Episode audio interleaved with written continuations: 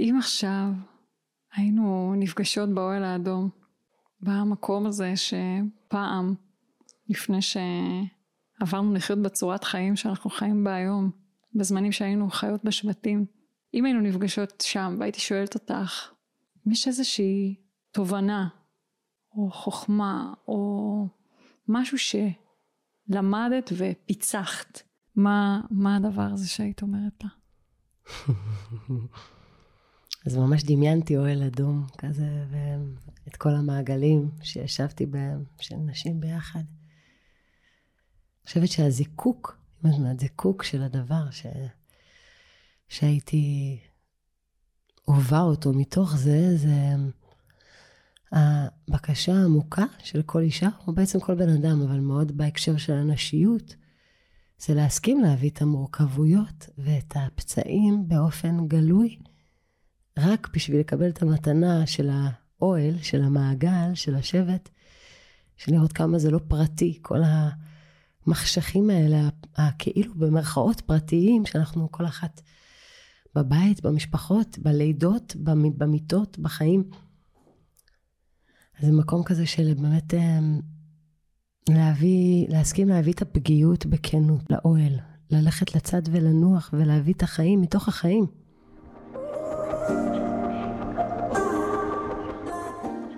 ברוכות הבאות לפודקאסט מאישה לאישה מעבירות את חוכמת השבט.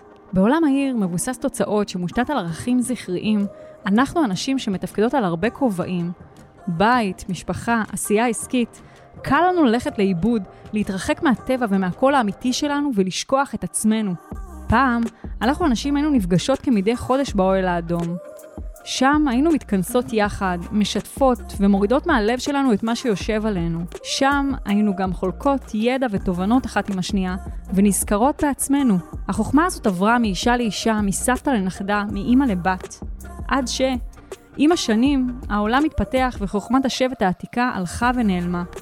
והיום, החוכמה והתובנות האלה כבר לא זמינות לנו. הבקשה שלי באמצעות הפודקאסט הזה היא להחזיר את הרע ליושנה, לאחד את השבט הנשי, לאפשר לכל אישה ואישה להיתמך על ידי חוכמת השבט ולקבל את הרפואה, התובנות וההשראה מהשבט הנשי שלה. אני מיטל פרייברג לוסטיג, מומחית לתת-מודע, מרצה, אומנית יוצרת תכשיטי עוצמה, אימא, אשת איש ומנחת הפודקאסט מאישה לאישה. אנחנו הולכות לשמוע כאן נשים עוצמתיות, מאורות השראה, ולדבר על הקשיים, התובנות ופריצות הדרך שאפשרו להן לצמוח בחייהן, כדי שגם את תוכלי להיזכר שמותר לך להיות מי שאת, שאת עוצמתית וחזקה ויכולה להתמודד עם כל אתגרי החיים. מאישה לאישה, יאללה, מתחילות.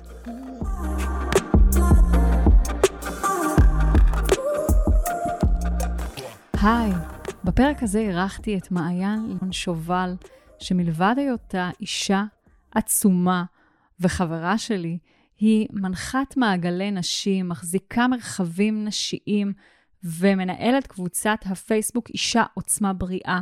הסיבה שבחרתי לפתוח את הפודקאסט הזה מאישה לאישה, יחד עם מעייני, זה בגלל שהיא מהווה עבורי סמל לרפואה שמתאפשרת באמצעות ה sisterhood, באמצעות האוהל האדום, המרחב הנשי.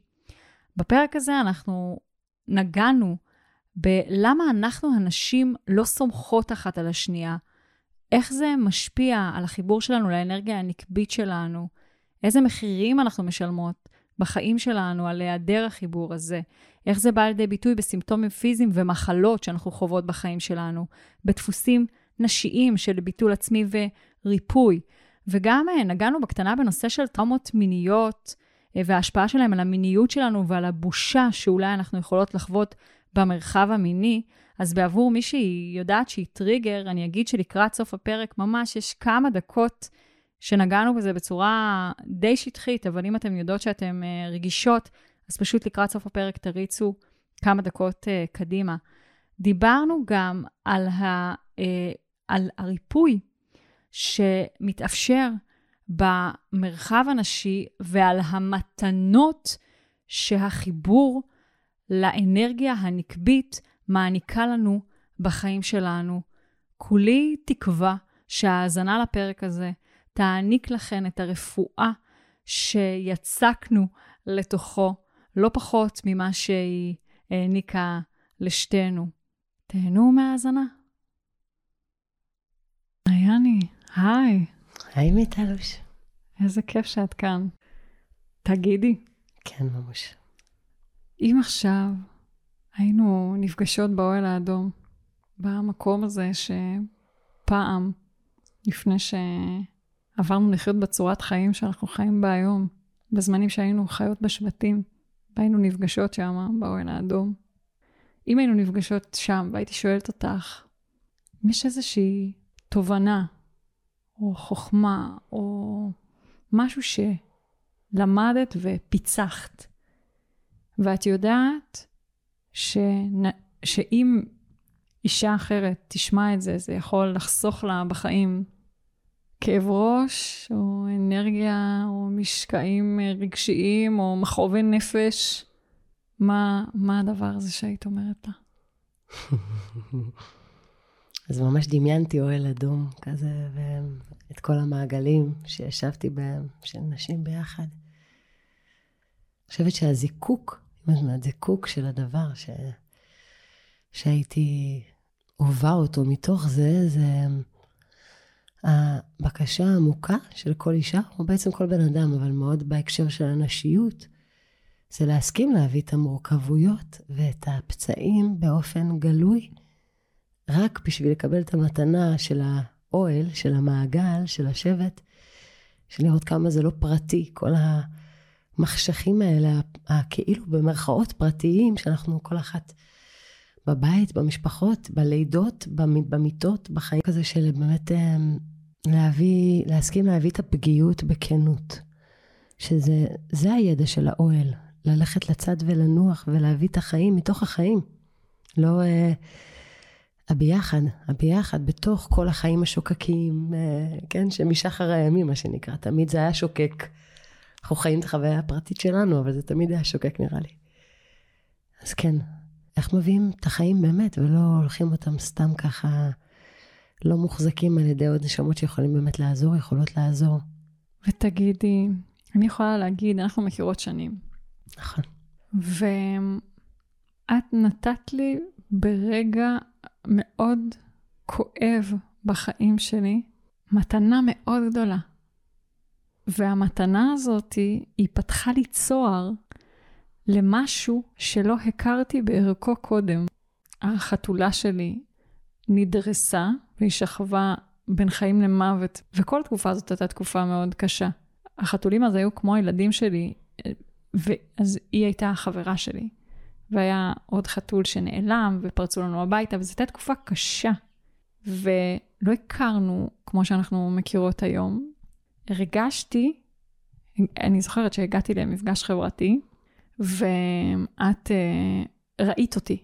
הרגשתי שאת רואה אותי, את רואה אותי בכאב שלי, כי זה לא שלא באתי גלויה עם זה, אבל ממש ראית אותי, והרגשתי שאת uh, כמו מניחה את הזרועות שלך, uh, ואת מחזיקה לי את הלב, שאני יכולה רגע להרפות, ואני mm. לא לבד עם הכאב הזה. כן. וזה פתח לי פתח לחיים שלא הכרתי קודם, כי בעצם אני העדתי על עצמי שאין לי חברות. אני לא יודעת אז מה זה להיתמך על ידי מרחב נשי. לא שמחתי אף פעם על נשים. החברות שלי שגדלתי איתן נכשלו כל פעם במבחנים שעשיתי להם, לאם הן אה, דואגות לי או רואות אותי או לוקחות אותי בחשבון, הם כל הזמן נכשלו. ולא לא, לא נתתי את אמוני בנשים, ו, וכשיקוף לזה גם לא נתתי את אמוני באנרגיה הנקבית שהייתה קיימת בתוכי. חייבת לעצור לכוכבית שנייה ותזכרי איפה, איפה היית. את מדברת על מקור הפצע הנשי, רגע, אני חייבת לפתוח לנו כוכבית לזה, בגלל שאת אומרת, כאילו, לא שמחתי על נשים, ובאמת עשיתי להם מבחנים, ואני כל כך מכירה את זה, ואני שומעת על זה כל החיים, אני מכירה את זה מעצמי. את המקום של כאילו, מי באמת יחזיק איתי את עובי החיים? אוקיי, עכשיו בגלל שיש את הפצע הזה, ואני לסמוך, זה לא דבר שהוא באמת מובן מאליו, צריך לבסס אמון.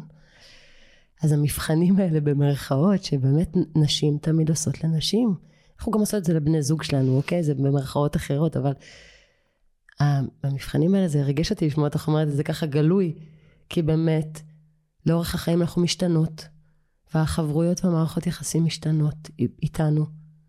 ולפעמים באמת אה, צריך לשנות מערכות יחסים, כי הן לא עומדות במבחנים. מבחנים של החיים, של הזמן. כן, תמשיכי. הרגשתי את זה רגע. אז מה שאני אומרת, שבאמת אחת המתנות שנתת לי באותו, מלבד את האפשור רגע להרפות uh, לתוך הכאב הזה, לתת לו רגע איזושהי מנוחה, אני חושבת שיש כוח נורא נורא חזק לזה שאתה, שמישהו רואה אותך בכאב שלך, שמישהו רואה שכואב לך. Hmm. זה ריפוי מאוד גדול, שמישהו רואה שכואב לך. נכון. כי אנחנו כנשים באופן כללי נורא חזקות. נכון. ואנחנו כל הזמן מחזיקות. Mm-hmm. ובתקופ... ולא מעט תקופות בחיים שלי אמרתי על עצמי, זה נראה מתפקד, אבל זה שבור. כן. בעצם, בנקודה הזאת, היא הייתה נקודה מאוד מכוננת, זה היה כמו זרע ששתלנו באותו מפגש, שפתח פתח להרבה ריפוי אה, נשי, שהגיע באמצעות שתינו לעולם, ואני אגיד של הסיסטרוד. Mm, אני נושמת לתוך זה. דיברנו קודם על השאלה, מה המתנות שאת מעניקה? זאת שאלה כל כך אה, טובה ואמיצה לשאול. נכון. כי התשובה לשאלה הזאת היא מגיעה עם אה, אמת. זאת אומרת, יש לנו את הזהויות שלנו, את הנפש שלנו, את האגו שלנו, ויש לנו את המהות שלנו, את הנשמה שלנו. הזהויות שלנו הן כלי שרת. הן בעצם עובדות בשירות המהות. Mm. בעיה, אה, בעיה אה, מתגלעת בחיינו כאשר האגו נוטל את השליטה ובעצם לא משרת את המהות. של מה המתנה שהמהות שלך נותנת. ומבחינתי המתנה שהמהות שלך נותנת זה את הרפואה של הסיסטרוד. שזו רפואה שכל אישה צריכה שיהיה לה בחיים, ולא, אין לזה תחליף. אי אפשר לקבל את הרפואה הזאת בשום מקום. ואם הייתי שצר... ש... את מתכוונת שצריך כאילו ליזום אותה כדי שהיא תקרה. אני מתכוונת ששום דבר לא יכול להחליף אותה. שלא יכול להחליף אותה. כן. כן, אין לזה תחליף. אין לזה תחליף, את לא יכולה לקבל את זה מהגבר שלך. לא, לא יהיה, מהמשפחה. יהיה כן. מדהים ככל שהוא יהיה. הוא לא sister. נכון. אז אני רוצה לשאול אותך, בתור מומחית לענייני sisterhood, למה האישה שמקשיבה לנו עכשיו, אה, קודם כל, למה כדאי לה שיהיה לה sister בחיים שלה? ומעבר לזה, אם אני שואלת עכשיו את ה sisters שלך, מי זאת מעייני? ולמה כדאי לי להקשיב לה כשהיא מדברת על sisters? אז נניח יושבת פה אחת החברות שלך הטובות, מה היא הייתה אומרת? מי זאת מעייני? ולמה כדאי להקשיב לה כשהיא מדברת על סיסטרס? וואי, זה שתי שאלות שונות, אז דקה, יש לי בעיות ריכוז, אנחנו נתחיל בראשונה. יאללה. הראשונה, למה צריך את ה sister הזה? למה זה נכון? למה זה בריא? למה זה מיטיב? למה זה מיטיב בעיקר בתקופה כזאת עמוסה רגשית? אמ, בתור אחת שבאמת מחזיקה מעגלי נשים, זה בעצם העבודה שלי, ופותחת את המרחבים האלה לנשים לשבת ולפרוק. חושבת שהמהות, למה זה חשוב? כי כולנו מסתובבים בעולם עם רצון בהכרה. ואישה יכולה להביא לך הכרה מזוקקת כי היא בעצמה אישה. אישה יודעת מה קורה לפני המחזור. אישה יודעת מה קורה כשאת רוצה דברים ביעילות של אישה, והעולם לא פועל לפי הדרך הנשית שאת מפלסת ורואה לנכון. אישה היא פשוט כמוך.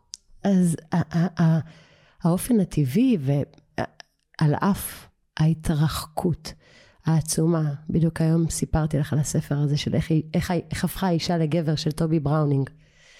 לראות את השיסוע שעשו בין נשים, חברות הקוסמטיקה, המראה, כל המקום הזה של השוואה ופחיתות. פחיתות והשוואה, ופחיתות והשוואה. איך תסתכלי על אישה אחרת יפה, אם את רק משווה את עצמך באיך את מולה. אז בכלל החזרה הזאת לרצון להקיף את עצמך בנשים, בלי שהם ישקפו לך מה את, פשוט שהם הן ואת את, אפשר להיות ביחד. זה מרחב חברות, כן? חברות, נקרא לזה סיסטרות לשם הדבר. החברות העמוקה הזאת של להרשות לעצמנו להיות אמיתיות, פגיעות, מתוך הניסוי, לא מה שנקרא אסופות עם מסקנות. השיתוף הזה, הביחד הזה, הוא, כמו רפואה, הוא כמו שעות טובות אצל פסיכולוג, הוא, גם דרך קיצור באופן מסוים, כי ההכרה הזאת שאת מקבלת מחברה, הרבה פעמים היא כמו מקדמת אותך 4-5 מדרגות, שלא, אולי לא הייתי יודעת איך לטפס אותם בכלל. אבל היא אמרה לך איזה משפט, אה וואו, זה יושב לך, רק חיפשת שמישהו יגיד לך את המשפט הזה. הכרה, נקייה. אז אמ, נראה לי שהשאלה ששאלת, שהיא בעצם שזורה בשאלה הראשונה, כאילו אם, אם תשאלי חברה טובה, זה קצת מביך אותי לומר את זה. אם תשאלי חברה טובה על ה sisterhood, כאילו שמה אני, איך אני משקפת את ה sisterhood, אני חושבת שמי שבאמת מכיר או מכירה אותי יודעת שאני אישה שיש בה איכויות גבריות מאוד מאוד חזקות. אני אישה שיש בה גם את הצד הנקבי וגם את הצד הזכרי. זאת אומרת, ההתחברות שלי ל sisterhood היא דווקא ממקום אה, של אחרי שחקרתי את הגבריות בתוכי, יכולתי להביא מקום להיות אה, חברה של עצמי ושל מלא נשים אחרות. אז הלימוד הזה שמה זה להיות סיסטר uh, בעולם, זה המקום שאני מפנה מקום. זה מקום של פינוי מקום. אני חושבת שחברות, הם יעידו, אז הם יעידו על המקום הזה שאני מפנה מקום לראות אותן, לראות נשים באנושיות. המקום האנושי הזה של לראות אחת את השנייה. שנראה לי זה חלק מהדרך. אה, נכון? תגידי את, את חברה שלי. אני רק יכולה להגיד שאני חושבת שאת אחד היצורים המופלאים שהבורא יצר. יפה שלי. ו... פודקאסט על נשיות, זה טוב, זה ממש חשוב בעולם שלנו בזמן הזה בדיוק. ואני יכולה להגיד עלייך שאת אישה עצומה. את מחזיקה מרחב וירטואלי שנקרא אישה עוצמה בריאה, שמאפשר ריפוי מאוד, אה, מאוד עמוק. בשבילי, הרפואה של הסיסטרהוד מגיעה מתוך המקום של, אה, אני יכולה לגעת בשתי נקודות בנושא הזה. אחד מהם זה המותר לך, ושתיים זה את לא משוגעת. מותר לך ואת לא משוגעת, זה טוב, זה סטיקר. מותר לך להיות מוצלחת, מדהימה, יפה, ואני בכלל לא בהשוואה אליי. תזיז את הטלטלים מצד לצד, חייכי. תגידי שאת מדהימה, שאת אימא נהדרת. תגידי בקול רם, כן. אז אחד מהם זה מותר לך, מותר לך להיות מי שאת. מותר לך... משוגעת, אמוציונלית. נוגעת בחיים, נכווית, נופלת, כמה? מותר לך. בול, ממש. מותר לך להיות משוגעת, מותר לך להיות בדרמה. מותר לך להיות עצובה, מותר לך לא לרצות, מותר לך שלא יבוא לך, מותר לך לא לדעת. מותר לך להיות שמחה, סקסית, רוצה חיים, מות... מותר. מותר לך לא להתנצל על מי שאת. לכולנו מסתובבים בתחושה שלא מותר לנו כלום, ומי רק יגיד לנו שמותר לנו משהו, ונעוף על זה. אז זה הדבק שלך, תדעי לך את זה. מותר לך. ואת לא משוגעת, הוא סופר חשוב. אפרופו, דיברנו על cycle נשי. זה, זה כאילו יש את החיים שלפני שאת מכירה את ה cycle שלך, ויש את החיים שאחרי שאת מכירה את ה cycle שלך, וביניהם... ה cycle, תגידי שזה באמת המחזוריות, כאילו הביוץ, הזמן מחזור. ממש, המחזוריות ההורמונלית כן. שאנחנו עוברות כמדי חודש. וביניהם, אני אגיד, בין המקום שאת מכירה את הסייקל שלך למקום שאת לא מכירה את הסייקל שלך, ותכף ניגע, אה, עוברת השיפוטיות. זאת אומרת, כשאת מכירה את הסייקל שלך, ואת יודעת שיש זמן מסוים בחודש שבו את רוצה למסור את כל החיים שלך למישהי אחרת. את לא רוצה אותם, את לא רוצה את מה שיש לך, את לא רוצה שום דבר, הכל את רוצה לפרק. כשאת יודעת שזה בסייקל, זה חלק מהסייקל, וכל המחשבות שלנו לא מספיק, לא מספיק, לא מספיק, לא מספיק, לא מספיק מגיעות. כשאת מכירה את הסייקל שלך, זה שומר לך על השפיות. אמת. ונקודה מאוד משמעותית בחיבור שלנו ביחד, הייתה אחרי שילדתי. אני מחייכת פה. את הגעת לכאן, אחרי אני הייתי במשבר זהות פסיכי. כן. ילדתי פה בבית את אורי, וכשהיה לי רגע לא להיות באוטומט הזה, צללתי לתוך ריקנות. ריק, אין שם כלום. זה מבהיל. בטירוף. ואת הגעת לפה, וישבנו בחוץ, והנחת עליי את היד, ואני זוכרת את זה כאילו זה היה אתמול, ואמרת לי, בובי, את הרגע ילדת. וואי. עושה לי דמעות. ככה בדיוק את אמורה להיות. מותר לך, מתוקה. את לא משוגעת. וואו, שתינו עם דמעות. מה שאת עוברת זה משהו שכל אישה עוברת. זר לא יבין מה שנקרא, זו הרפואה. הרפואה של להיות באוהל אדום עם נשים שמביאות ומשתפות באומץ את התאומות שלהם. ולא רק את התאומות שלהם, גם את המקומות שבהם הן זורחות, והן לא מפחדות לזרוח האחת ליד השנייה. בול. תמיד היית ככה? תמיד הרגשת ככה בנוח ליד נשים? משום מה, לא יודעת למה, הזיכרון שהיה לי ששאלת את זה, זה בכיתה ג' שבנות רודפות אחריי ורוצות לתת לי מכות.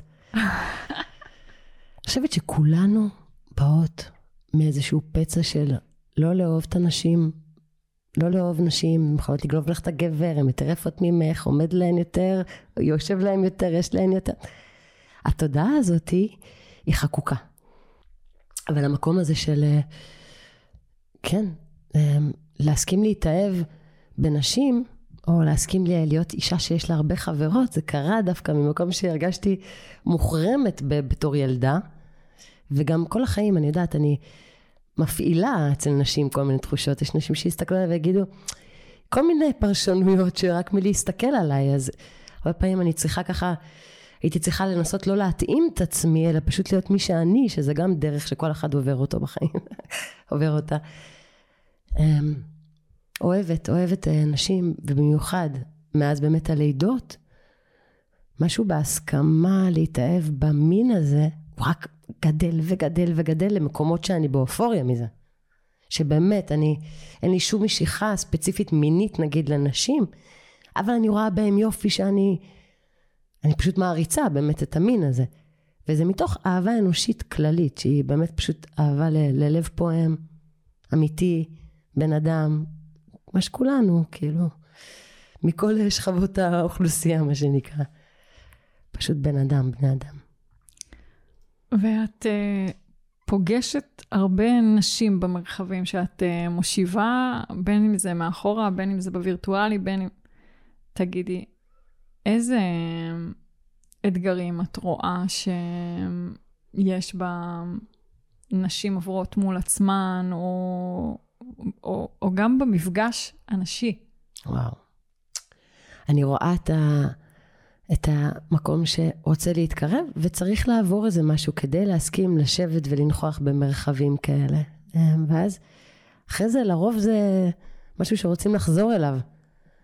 אבל אמ, יש תמיד את המקום הזה של כאילו, אה, לקרב לרצון, כי הרצון קיים, הרצון בקרבה אנושית הוא קיים. הרבה פעמים הדרך לשם היא נורא מביכה. צריך להתגבר על מבוכה גדולה. בכלל, מבוכה להיות פגיע וחשוף ואמיתי. אני יכולה לבוא למרחב ולהגיד, אהלן, קוראים לי מעיין, אני גר בטבעון. לדבר על הכל חוץ מעל מה שלומי, באמת, אני יכולה.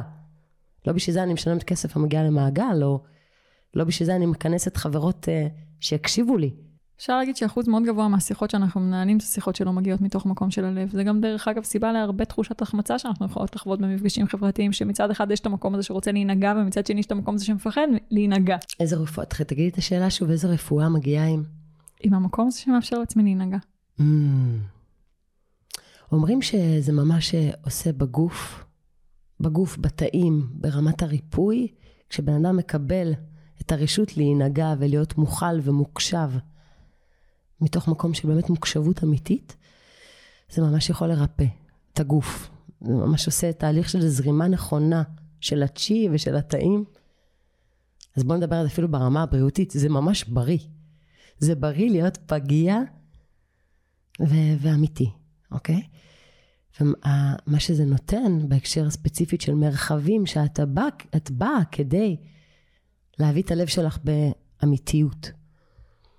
הרפואה שם היא, פשוט קורית מעצמה, מהמקום של אחרי זה אני הולכת ונשאר לי עוד מלא דברים להדהד אותם. אני רק פתחתי, רק אמרתי כמה דברים, ההדהוד של לשמוע את האחרות, ההדהוד של מה שקרה שהוא לא רק אני, אבל משתקף לי דרך נשים אחרות.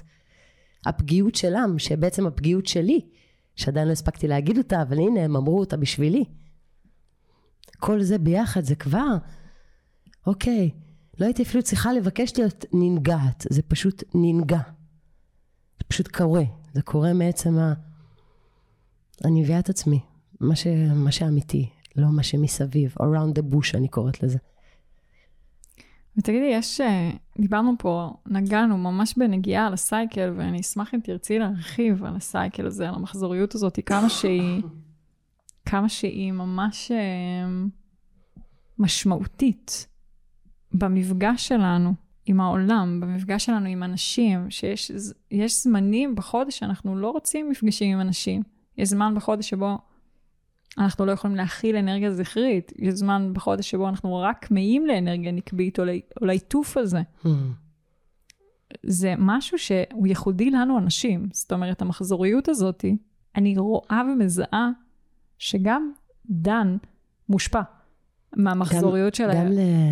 כן, גם לגברים יש מחזור רגשי. לא, זה לא מופיע בתופעות של דם וכאבי תופת, אבל לגמרי הם, הם גם עוברים גל. אני חייבת שנייה להגיד שעופר בעלי, הוא בירח המלא. I better watch out, הוא רגיש והוא משתנה.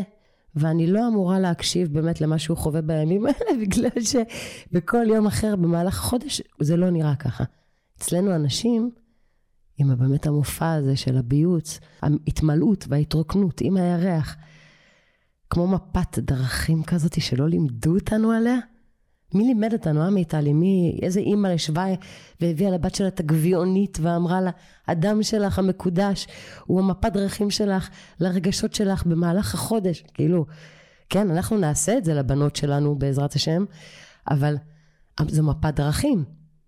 אני יודעת שאני לפני המחזור נפרדת מהעולם. זאת אומרת, כל חודש, אני כמעט לא שמתי לב לזה, עד שפתאום שמתי לב. אסור לי להקשיב לעצמי, אני אימפולסיבית ברמות. ברגע שהאדם מגיע, זאת אומרת המחזור הווסת מתחילה, משהו בי נרגע. אני יותר, אה, מה שנקרא, בשיקול הדעת. בביוץ, וואו, בביוץ, אני חולמת, חלומות. אני ברקיע השביעי מבחינת חזיונות ורצונות. אני מאוד מתחברת למה שאת אומרת. אני יכולה להגיד שאני ממש למדתי את המפה הזאת שלי ואני עוקבת אחריה באדיקות. בתקופה האחרונה במקום כזה של, של מה המחשבות שאני חושבת בזמן, בזמן המחזור או בסמוך למחזור, ומה הרגשות שאני מרגישה, ומה הדברים שאני רוצה, ואם התנועה שלי פנימה או החוצה. מה אני מרגישה בגוף שלי ברמת כאבים שיש לי. ולמדתי לרכב על הגל הזה, כי הוא גל שאני מתאימה לו את. הפעילויות שיש לי לעשות ברמת החיים שלי, אז אני לא נמצאת במלחמה עם עצמי, אלא אני תומכת את הזמנים שבהם אני כרגע בהתפרקות, ואני ממנפת אותם לטובת שחרור, לעשות שינויים שאני, אולי אין לי את האנרגיה לעשות במהלך הזמנים האחרים ביום יום, שיש ככה הרבה, הרבה רעש והרבה שוטף והרבה ואני אגיד שאני מרגישה שלה, אז אמרת, אמהות לא לימדו אותנו, מה שקרה לי זה שאימא שלי לא התחברה למחזור. גם לה, אימא שלה לא עשתה לה טקס דם. כן. אימא שלי אה, סבלה במחזור, וגם אני סבלתי עד שהפכתי להיות אה, אימא, ועד שעשיתי שלום עם האנרגיה הנקבית שלי. Hmm. ואז יכולתי להשכיל לקבל את המתנות שהמחזוריות מבקשת לתת לנו. אני רוצה לשאול אותך, אני מאמינה שכל מה שאנחנו עוברים בחיים שלנו, זה כמו נקודות כאלה שמתחברות, שמביאות אותנו למקום שאנחנו נמצאים בו. זאת אומרת, מסע החיים שלנו, מהילדות, אני לא נוגעת פה בגלגולים קודמים, כן? אבל נגיד, כן. מה, מהילדות, הביא אותנו להתעסק ולדבר על הפצע של הנשיות, על הריפוי של הסיסטרוד. ובאמת מתוך, אה, אם אני אפילו לא מגדילה ואומרת, כשהנשמה שלנו בחרה את גלגול החיים הזה, ואת הייעוד שאנחנו בחרנו לשרת כאן בעולם הזה, אז היא בחרה כל מיני נקודות ציון, שבהם נלמד שיעורים שיהיו מאוד, מאוד משמעותיים, שיאפשרו את ההגשמה של השליחות שלנו בעולם הזה. Hmm. מתוך המקום שבו את מונחת כרגע. כן. אם את מסתכלת, יכולה להסתכל אחורה על ציר הזמן של החיים שלך, ואת מסתכלת על כמה נקודות שאפשרו לך את ההגשמה של השליחות שאת משרתת היום, שזה לגעת ולהביא רפואה להמון המון המון נשים. מה היו הנקודות האלה, הרגעים בחיים שלך, שבהם התגבשה הזהות שמאפשרת Hmm. לזהות שלך לשרת את השליחות שלך, את המהות שלך. עולה לי לידה ומוות, אבל um, אני חושבת שהפגיעה המינית שעברתי uh, בילדות היא נקודה של בחירה בנשיות. אני חושבת שהלידה של הבת הבכורה שלי, um, זו נקודה של uh, בחירה בנשיות הזאת של האישה האינדיבידואלית שאני. אני חושבת שזה שבלי ששמתי לב, רתמתי לעצמי איזה 15 חברות ממש טובות שאיתי כבר הרבה מאוד שנים. אז אני פשוט חיה את זה, אני לא צריכה ל... ל... ל... זה הנשיות שבי, היא, היא אני ועוד הסיסטרס שלי, אנחנו, כשאני משתקפת או מבקשת להשתקף, אני פונה אליהן שיעזרו לי. ליצור מערכות יחסים משמעותיות. אמ, כן, כזה, נראה לי זה, אלה הנקודות שככה ממש העלו אותי על הייעוד שלי, מה שנקרא. וגם הריפוי חיבר אותי לנשיות. לפתוח את הקבוצה אישה עוצמה בריאה, זה היה מתוך זה שנרפאתי. מתוך זה שהבאתי לעצמי את ההכרה הזאת שאני כל הזמן מדברת עליה פה. הכרה לפצעים שלי, ל, לרגשות שלי אחרי לידה, לכאבי גוף שלי ולמה הבאתי אותם לעצמי כדי להתמודד איתם, מה שם, מה שם בחר בי, מה חל בי במחלה. אז כן, איזושהי צלילה יותר עמוקה באמת אה, לחיים ולמוות שבתוכי. אמרת, ואני רוצה לגעת בזה, על המחלה, על המחל בי. אני שמה את זה בכוכבית, אבל לפני שאני אשאל אותך על הדבר הזה, אני רוצה לשאול. אמרת קודם שהסתובבת עם הרבה גברים מסביבך, שאת אישה זכ... זכרית, זאת אומרת, יש לך אנרגיה זכרית נוכחת. גם הקול שלי. ולצד זה, יש לך גם אנרגיה נקבית מאוד נוכחת, אחרת לא הייתי יכולה להחזיק את כל המבנה הענקי הזה שאת מחזיקה. אמת. גם אימא לשתי בנות. גם אימא לשתי בנות. לי פעם הייתה תיאוריה שמי שיש לה בנות, היא מחוברת לאנרגיה הנקבית שלה. חד משמעית. מה המסע שעברת בדרך להתחבר לאנרגיה הנקבית שלך? דרך מה זה עבר? דרך איזה אתגרים? דרך איזה מחירים? דרך איזה פיצוצים? דרך איזה מפגשים? כי אני שואלת את זה, כי אני יכולה להגיד שאצלי, בתור אישה שהייתה לה נוכחות מאוד מאוד זכרית, החיבור לנק... לנקביות שלי, זה לא היה איזה default או ברירת מחדל או משהו שקרה נורא בקלות. לא ידעתי שאני לא מחוברת לאנרגיה הנקבית שלי, וביטוי אחד של זה היה שאני לא יכולה להיות חומלת כלפי עצמי שאני חולה, אני דופקת בעצמי שאני צריכה לקום לעבודה, שלא יחשבו שאני משחקת אותה, או שלא יפטרו אותי, או whatever. לא ידעתי שאני לא יודעת להיות אימא של עצמי. אני למדתי להיות אימא של עצמי רק כשהפכתי להיות אימא של אורי. זאת אומרת, יש כל כך הרבה דברים שנעדרתי אותם, שמגיעות עם האיכות הנקבית שלא ידעתי שאני חסרה אותם. כן. זאת אומרת, היה חלק בי שידע שהוא חסר אותם, כי חיפשתי אותם, אבל לא ידעתי מה אני מחפשת. כן. מה היה המסע שלך לחיבור לאנרגיה הנקבית? איך, איך קיבלת את הרפואה הזאת? דבר ראשון, נולדתי אישה. אחרי הרבה גלגולים שנולדתי כל מיני דברים שונים ומגוונים, אישה או גבר כמובן, אבל אה, נולדתי אישה. אה, אני חושבת שזה ההסכמה להתאהב בגוף, וזה ההסכמה אה, להתאהב ברגשות הגועשים, ולראות מלא נשים מסביב ולהגיד, אה, ah, איזה מזל, זה לא רק אני, זה בכלל מין, מין כזה, מין נשי. אנחנו בכלל דומות, זה בכלל. כאילו ההתאהבות בנשיות, נראה לי זה כאילו צעד צעד בדרך של החיים, כמו הולכת עם סלסלה ומלקטת, כל מיני תחושות שגורמות להרגיש בית בתוך המין הזה שנולדתי אליו. כי אני גם, באמת, כמו שאמרתי, מאוד אישה שיש בה גם את הצד הזכרי. דווקא מתוך החיבור הזה שיש בי את השניים, ואני אוכל להתחבר לשניים, מיקדתי את ההתאהבות שלי לנשים מהמקום שפשוט, אה, תשמעי, אנחנו, אנחנו כולן, כולן, כל אישה שהכרתי, מכשפות, נשים מאוד מחוברות לאינטואיציה, נשים, נשים, המטרם, בין אם אישה בוחרת ללדת או לא בוחרת. הרחם, האינטואיציות, איך אפשר לא להתאהב בזה? זה כאילו, זה חיבור נורא נורא חזק שפשוט התעורר בי, אני חושבת שגם בתוך ישראל ספציפית, נשים ילדות, שמים להם בגדים של גבר, רובה ביד, אומרים להם, לכי למלחמה, תשרתי ב... פה או שם, ואת בכלל אה, בחורה בת 18, רק רוצה לעוף על החיים, ובישראל הנשיות היא מאוד גברית. ככה מפולס לנו, בגלל המדינה הזאת. אז הקריאה למציאת הנשיות היא פשוט הכרח. היא הכרח. כי זה ברור לי שאני לא רוצה להיות אישה גבר, אני רוצה להיות אישה. אני אישה. יש לי שדיים שנתנו חלב, את האב... אני אישה, זה פשוט קורה. מה בי מתחבר לזה? מה יכול לחבר אותי לזה? אוקיי, ואמרת שבסמוך ללידה של הילדה שלך, אז, אה, אז התחילו לך אה, כאבים בידיים. נכון. שגרמו לך לשאול מה חל בי. מחלה. מחלה. מה חל, אה? מה חל בך, אה? זה חזק, מחלה, הדבר הזה. כן.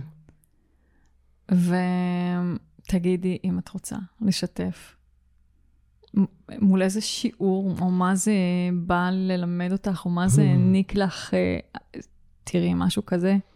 יש לא מעט נשים שבסמוך ללידה, הגוף שלהם, עובר סימפטומים וכאבים מפה ועד הודעה חדשה.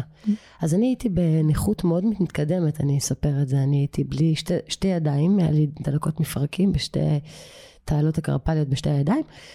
לא יכולתי להזיז את הידיים בכלל כמעט, אפילו לא ללחוץ יד או להרים סיר.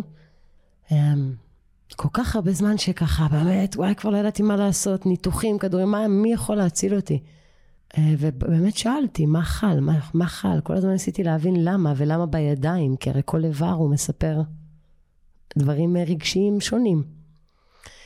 אני אגיע לסוף ואגיד שאצלי זה ישב על עשייה מתוך ריצוי, עשייה מתוך התנחמדות, עשייה מתוך מציאת חן. כי אני בן אדם מאוד דוגרי ומאוד אותנטי, ובישראל עוד משהו מאוד ישראלי זה ההתנחמדות, המקום של וואי קשה לך? כן, גם לי קשה, גם... ואני בחיים שלי טפו טפו טפו, חיים די מבורכים, הלך הכל בסדר יחסית, חוץ מכמה טראומות שוליות. די מבורכת, והמקום הזה שכל החיים התנחמדתי כמו איזושהי שפה כזאתי, שזה לא אני. אני לא מדויקת. נהייתי אימא, בכלל מה, מה מצפים ממני? לא יודעת, עולם שלם. ואז טסנו לחוץ לארץ, אני זוכרת, ופתאום לא כאב לי. הופ, אני בחו"ל, אין לי כאבים. ואז יומיים לפני הטיסה, חזרה לארץ, הופ, מתעוררים הכאבים. אמרתי, אוקיי, טוב, זה כבר נפשי לגמרי, יש פה משהו לעבוד עליו. עשיתי את הסוויץ', מה שנקרא הסוויץ' התודעתי, של אמ, אוקיי, אני, אני הולכת לצאת מזה, לצאת מזה, לצאת מזה. וזהו, ואז פתחתי את אישה עוצמה בריאה. פתח אישה עוצמה בריאה ונהיית בריאה. כן. אני לא. מאוד uh, מתחברת לזה, אני יכולה להגיד שאצלי בסמוך ללידה, אחרי שילדתי את אורי, אז התפרץ לי פסוריאזיס בארבע גפיים, שלא uh, לקח לי שנה עד שלמדתי את השיעור הזה, והשיעור הזה נגע uh, למקום הזה שמצליח לשלב בין האימהות לקריירה. זה ממש היה ארבע גפיים, כאילו ידיים, רגליים, כן. מתוך uh, מקום של זה ילד שלי, העסק זה העשייה העסקית שלי, זה ילד שלי וזה הילד שלי, ואיך אני משלבת בין הילדים שלי. וכמובן שהפתרון לזה היה הקשבה לעצמי, כי אני מאוד מתחברת למקום הזה של הריצוי, כי נשים, אני כמובן אומרת את זה בצורה מכלילה, אולי זה משוייך לאנרגיה הנקבית, יש לנו דפוסים של ריצוי, אמ, דפוסים של סטגלנות. זאת אומרת, כתוצאה מזה שאנחנו, יש לנו רחם ביולוגית, אנחנו מביאות ילדים לעולם, יש לנו מנגנונים שמאפשרים לנו להסתגל למציאויות מסוימות כדי שנוכל לדאוג לילדים שלנו, כדי שנוכל לבטל את עצמנו. והמנגנון הזה של הביטול העצמי והריצוי, המון פעמים פועל בצורה רוחבית בחיים שלנו וגורם לנו פשוט לפגוע בעצמנו. את uh, מכירה את זה? מכירה. בכלל פגיעה עצמית, זה כל הזמן אה, ללכת קדימה ואחורה, לראות איפה, בדיוק דיברנו על זה במעגל האחרון שהייתי. כאילו, איפה אני מפתחת אלרגיה לפגיעה עצמית? איפה, מתי בן אדם, בת אדם, לומדת את המנגנונים האלה של ההרס העצמי, ויודעת להרים דגל רגע לפני, כאילו, לא, אני לא הולכת לשם, אני מפתחת אלרגיה להקטנה עצמית, שפיטה עצמית, שנאה עצמית, אה, כן. אני חושבת שבאמת אחת התשובות לזה זה כשאתה יוצא מתוך הקונכייה של עצמך ואתה חושב שזה אישי שלך, זה לא אישי שלך, כן. זה, זה של כל הז'אנר. כן. זה קולקטיבי השיט הזה. זה בא עם הז'אנר, את לא תפוקה במיוחד, חברה. תדעי לך שיש לי את זה גם, ויש את זה גם לחברה שלך, ויש את זה גם לחברה שלך. עכשיו תזהי מתי זה מגיע, ותגידי, אני לא מריצה את הפרוגרם הזה. ומותר לך.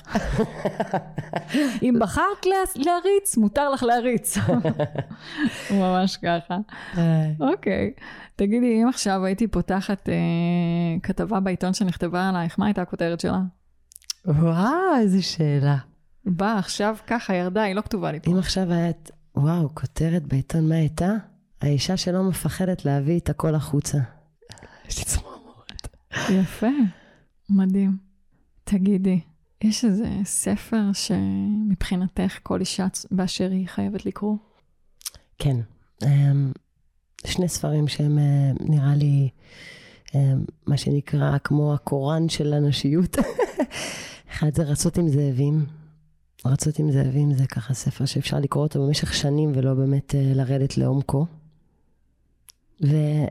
ומה שאמרתי מקודם, איך הפכה האישה לגבר של טובי בראונינג, שהוא בעצם אה, ככה ממש מסביר בצורה מאוד מאוד רדיקלית את הלופים של המין הנשי סביב מראה, שומן, ציפיות, אה, עבודה מול אימא, כן? כמו שבדיוק דיברת.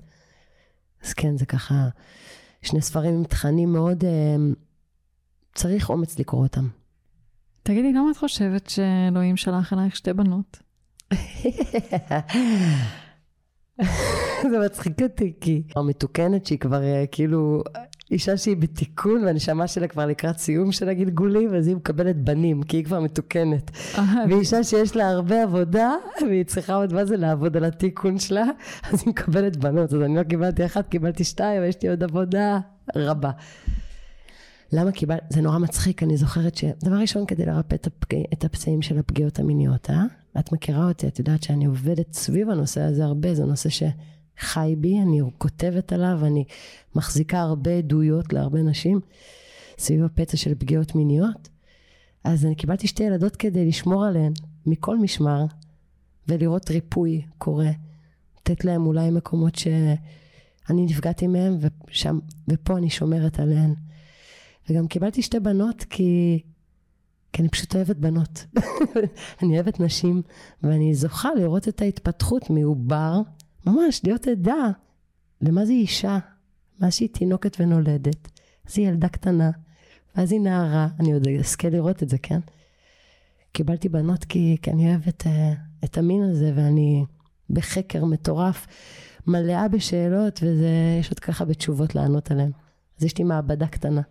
יש uh, משהו שהייתי רוצה לשאול, את uh, כמובן יכולה להגיד אם uh, זה לא מתאים, אבל אני אגיד שיש באמת הרבה משותף לשתינו במסע שלנו, אבל גם אצלי יש בר, ברזומה שלי טראומות מיניות שאני מאמינה באמת שהגיעו לפתחי כדי להביא לי הרבה מתנות, וקיבלתי מהם הרבה מתנות. לצד זה ששאלו אותי לאחרונה, אני זוכרת שאמרתי ש, שזה משהו שהוא, זה מסע חיים. הריפוי הזה הוא, הוא, הוא מסע חיים. אז, אז זה הרבה נקודות מפגש. ובעצם מה שאני רוצה לשאול, לא תכננתי, זה האם את רואה השפעה, או באיזה אופן הדבר הזה השפיע על המיניות שלך? אני אוהבת כנות. בדיוק אני ו... מישהו שהוא סקסולוג ומטפל זוגי, מאוד מאוד מוכר, אמרנו שנעשה אה, סדנה לזוגות כדי ללמד את הגברים איך להיות עם אישה פוסט-טראומה פגיעה מינית. אולי זה עוד יקרה, אני מקווה. אה, נשים שעברו פגיעה מינית, בין אם זה דוד שנגע לך בציצי, או בין אם, את יודעת, דברים איומים ונוראים, הטריגר קיים וזה מתבטא במיניות. כן? זה גם עולה סביב לידות, אפרופו דיברנו על לידות, לידות, לידות זה כמו איזשהו פתח מאוד מאוד, הצצה מאוד לעולם הפגיעות האישיות שלנו. אני חושבת שכל הנושא הזה של בושה והסתרה, ובושה והסתרה שמגיע בעקבות פגיעות מיניות, זה, זה מאוד מתחבר למיניות של... אני אגיד לעצמי, אני הייתי צריכה ועדיין מאוד, גם בתור אישה כאילו אמיצה ועושה מה שבא לה, לעבוד על ערימות של בושה שיש לי סביב מיניות. כי כשגילו לי מיניות בגיל ארבע וחצי, זה לא בא בהתאמה עם העולם הבריא, אלא בהתאמה לעולם החולה. כשאני מדברת על זה הרבה בלייבים שלי והרבה בפייסבוק. כשהעולם מבקש ממך להסתיר מיניות, יהיה חולי במיניות. העולם מסתיר את מה קורה בנישואים אחרי הרבה מאוד שנים, מה קורה לאש שנכבדת, מה... על האמת הזאת העולם הולך מוסתר, אז יש פציעות ויש את כל הטראומות האלה שאנחנו עדות להן, זה בדיוק מהמקום הזה של כאילו להוציא לאור. אז העבודה שלי במיניות זה להיות פחות עם בושה, יותר ורבלית על הרצונות שלי, יותר כנה, מה נעים לי ולא נעים לי, משהו שהוא לא קל לי. הוא לא קל לי. אני רואה כמה נשים שעברו פגיעות, יש להם את המקום הזה של השתקה, וכמה אני משתיקה את עצמי. אז זה ככה איזה משהו שאני שמה אליו לב, ועדיין שמה אליו לב. מדהים. מעייני, אנחנו מקשיבים לך ומקשיבות, מקשיבים לך ולפניני החוכמה שאת מביאה פה למרחב. ותראי, מהרגע שהתחלנו לדבר, אני לא שאלתי אותך מי את. כי אני מאמינה שפשוט זו שאלה נורא נורא מופשטת. אז אני כן. אשאל אותך, מי את עכשיו?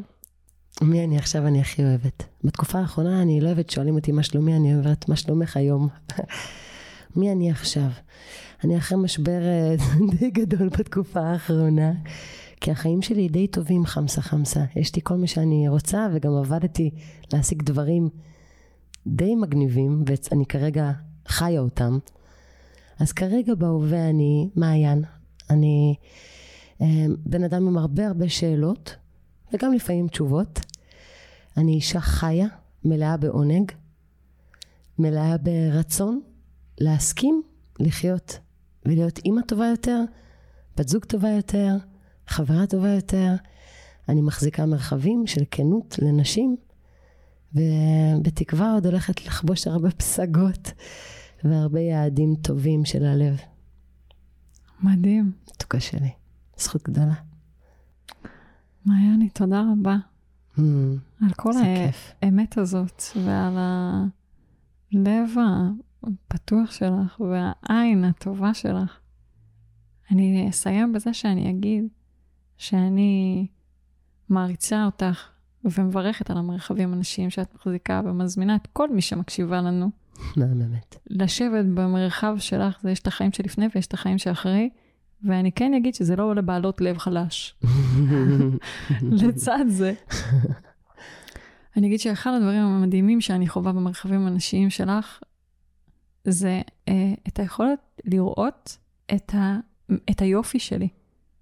ואני אגיד, זה אפילו את היכולת לראות את היופי שלי, זה את היופי, שבא, את היופי במקומות ה, הלא יפים. אלה שחשבתי שהם לא יפים עד עכשיו, כאילו במחיצתך, אני מצליחה לראות אותם בעין טובה. זה יפה זה. זה ממש יפה, לשמוע, זה כיף. ועין טובה וכף זכות זה לגמרי מילים ששגורות בתוך הפה שלך, ואני רוצה לשלוח מכאן איחול למי שמאזינה לנו, שתיפתח ליכולת הזאת לראות בעין טובה את עצמה בשאיפה באמצעות מרחב נפש, נשי של נשים אמיצות שמאפשרות או מוציאות את החלקים הפחות יפים והפחות פופולריים לאוורור, hmm. ובאמצעות כך, באמצעות העין הטובה שהמרחב מחזיק, לאפשר להם את הרפואה שלהם. בהחלט, אמן. הלוואי, אני מצטרפת לברכה הזאת. תודה שבאת. תודה. תמשיכי להביא מלא ריפוי למלא נשים בעולם. גם את מאיתלוש. תודה רבה, אישה לאישה. בלס.